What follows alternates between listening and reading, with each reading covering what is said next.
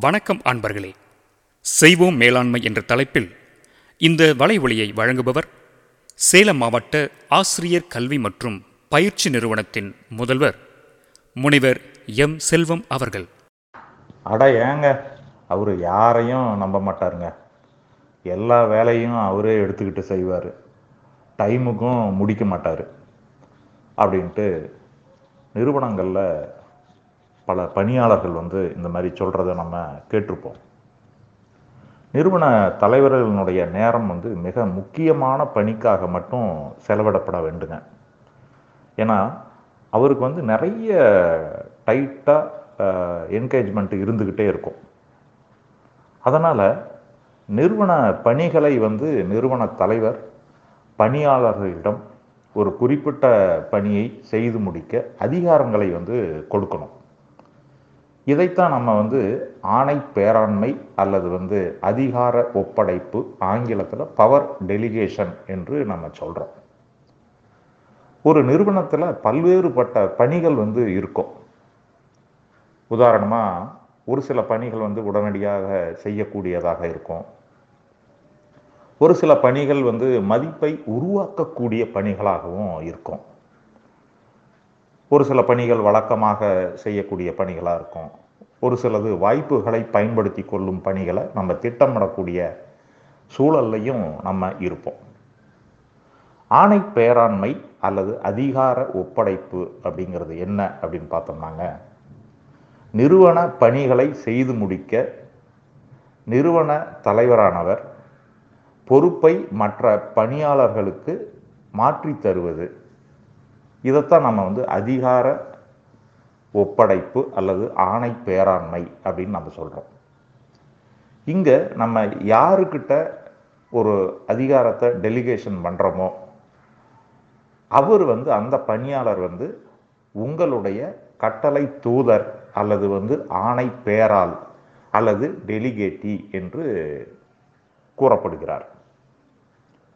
இப்போ அதிகார ஒப்படைப்பு மற்றொரு பணியாளருக்கு நம்ம வந்து கொடுத்துட்டோம் அப்படின்னா அந்த பணிக்கும் நமக்கும் சம்பந்தம் இல்லை அப்படின்ட்டு ஒரு நிறுவன தலைவர் வந்து நினைத்து விட முடியாது.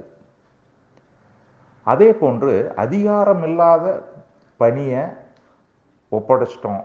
ஒரு பணியை ஒப்படைச்சிட்டு அவருக்கு அந்த பணியாளருக்கு எந்த அதிகாரத்தையும் கொடுக்கலைன்னா அது வந்து அதிகார ஒப்படைப்பு அப்படின்னு சொல்லப்பட மாட்டாது ஏதோ ஒரு ஒப்புக்கு சப்பாக நம்ம அந்த பணியை அவர்கிட்ட கொடுத்துருக்குறோம் அப்படின்ற மாதிரி போயிடும்.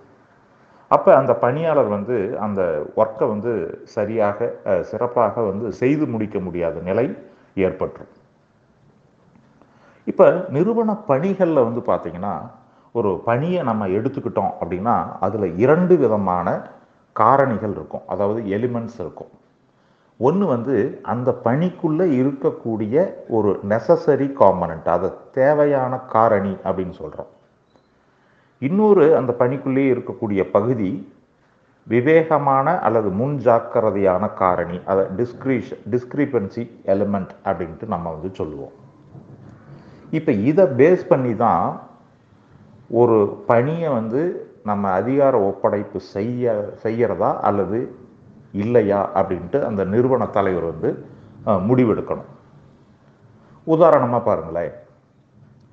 வாடிக்கையாளர்களுடைய புகார்களை கவனித்தல் அப்படிங்கிற ஒரு பணியை நம்ம எடுத்துக்கிறோம். அதில் வாடிக்கையாளர்களுடைய புகார்களை கவனிக்க கவனிக்கிறதுக்கு ஒரு நம்ம வந்து ஊழியருக்கு அதிகார ஒப்படைப்பு கொடுக்குறோம் அப்படின்னா அவர் வந்து அந்த பு வாடிக்கையாளர்களுடைய புகார்களை கவனிச்சுக்கிட்டே வருவார். அது நம்ம பார்க்கணுங்கிற அவசியம் இல்லை. இது ஒரு தேவையான காரணி. வாடிக்கையாளர்களுடைய புகார்களை நம்ம வந்து கவனிக்கணும். இது தேவை. ஆனால் இந்த பணியிலேயே ரொம்ப ஒரு விஐபி ஒரு வாடிக்கையாளர் வந்து பெரிய அளவில் நிறுவனத்தில் வரவு செலவு பண்ணுறாரு அப்படிங்கிறவருடைய புகாரை அடுத்தவர்கிட்ட நீங்கள் கொடுக்கக்கூடாது. அதை டைரக்டாக நிறுவன தலைவரையே தலைவரே அந்த விஐபி அல்லது வந்து முக்கியமான வாடிக்கையாளர்களுடைய புகாரை நீங்கள் கவனிக்கணும். இதைத்தான் நம்ம என்னன்னு சொல்கிறோம் அப்படின்னா வாடிக்கையாளர்களுடைய புகார்களை கவனிக்கக்கூடிய வேலை அப்படிங்கிறதுல இது ஒரு முன் ஜாக்கிரதையான காரணி அல்லது விவேகமான காரணி அப்படின்னு நம்ம சொல்கிறோம் இப்போ அதிகார ஒப்படைப்பு நம்ம செய்யறோம் இல்லை அப்படிங்கிறது போது பார்த்தீங்கன்னா இதில் நிறைய விஷயங்கள் நுணுக்கங்கள் இருக்கு. அதை நம்ம தெரிஞ்சுக்கிட்டோம் அப்படின்னா ஈஸியாக இந்த ஒர்க்கை வந்து மற்றவங்களுக்கு கொடுத்து நிறுவனத்தினுடைய வளர்ச்சிக்கு நம்ம வந்து ஒரு வித்திடலாம். இங்கே வந்து முக்கியமாக கவனிக்க வேண்டியது என்ன அப்படின்னா எப்போ நம்ம வந்து அதிகார ஒப்படைப்பை கொடுக்க முடியும் எப்போ கொடுக்க முடியாது அப்படின்னு பார்த்தோம்னா மற்ற பணியாளர்களுடைய திறமையை சந்தேகப்படும் போது அவர்களுக்கு நீங்கள் அதிகார பகிர்வு வழங்க முடியாது. இப்படியே வந்து நம்ம அதிகாரத்தை வழங்க முடியல பொறுப்பை ஒப்படைக்க முடியலைன்னா நீங்களே தான் செய்கிற மாதிரி வந்துடும் அப்போ நமக்கு வந்து டைமு பத்தாது. எப்பொழுதும் பிற பணியாளர்கள் மீது நிறுவன தலைவர் வந்து வைக்கக்கூடிய நம்பிக்கை தான் நிறுவன பணியாளர்களை பணியில் பங்கெடுக்க வைக்கும். அப்போ தான் அவங்க வந்து பார்ட்டிசிபேட் பண்ணுவாங்க. அதனால் அவர்களிடையே தன் முனைப்புகள் இனிஷியேட்டிவ்ஸ் நிறைய உருவாகும்.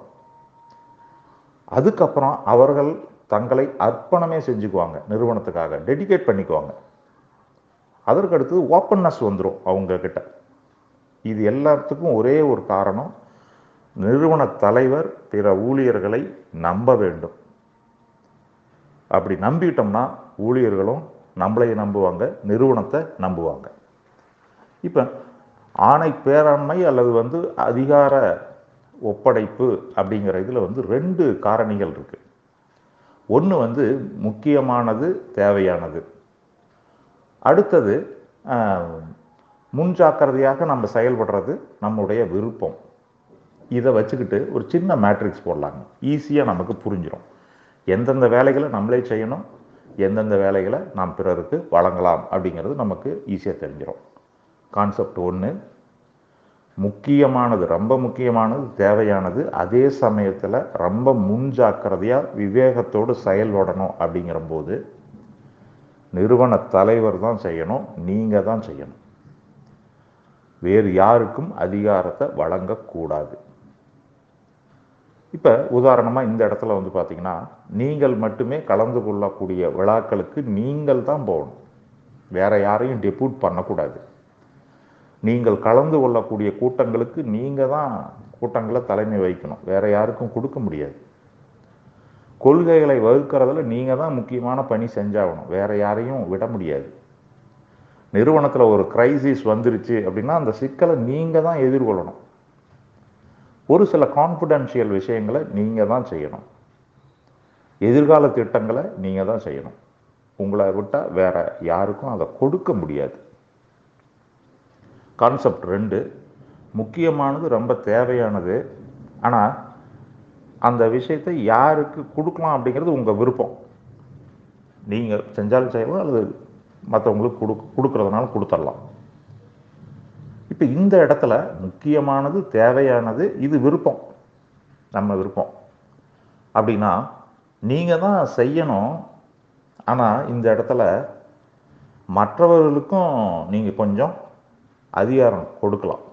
மற்றவர்கள் உங்களுக்கு உதவக்கூடிய அளவில் இந்த இடத்துல நீங்கள் ஒரு சில விஷயங்களை செஞ்சுக்கலாம்.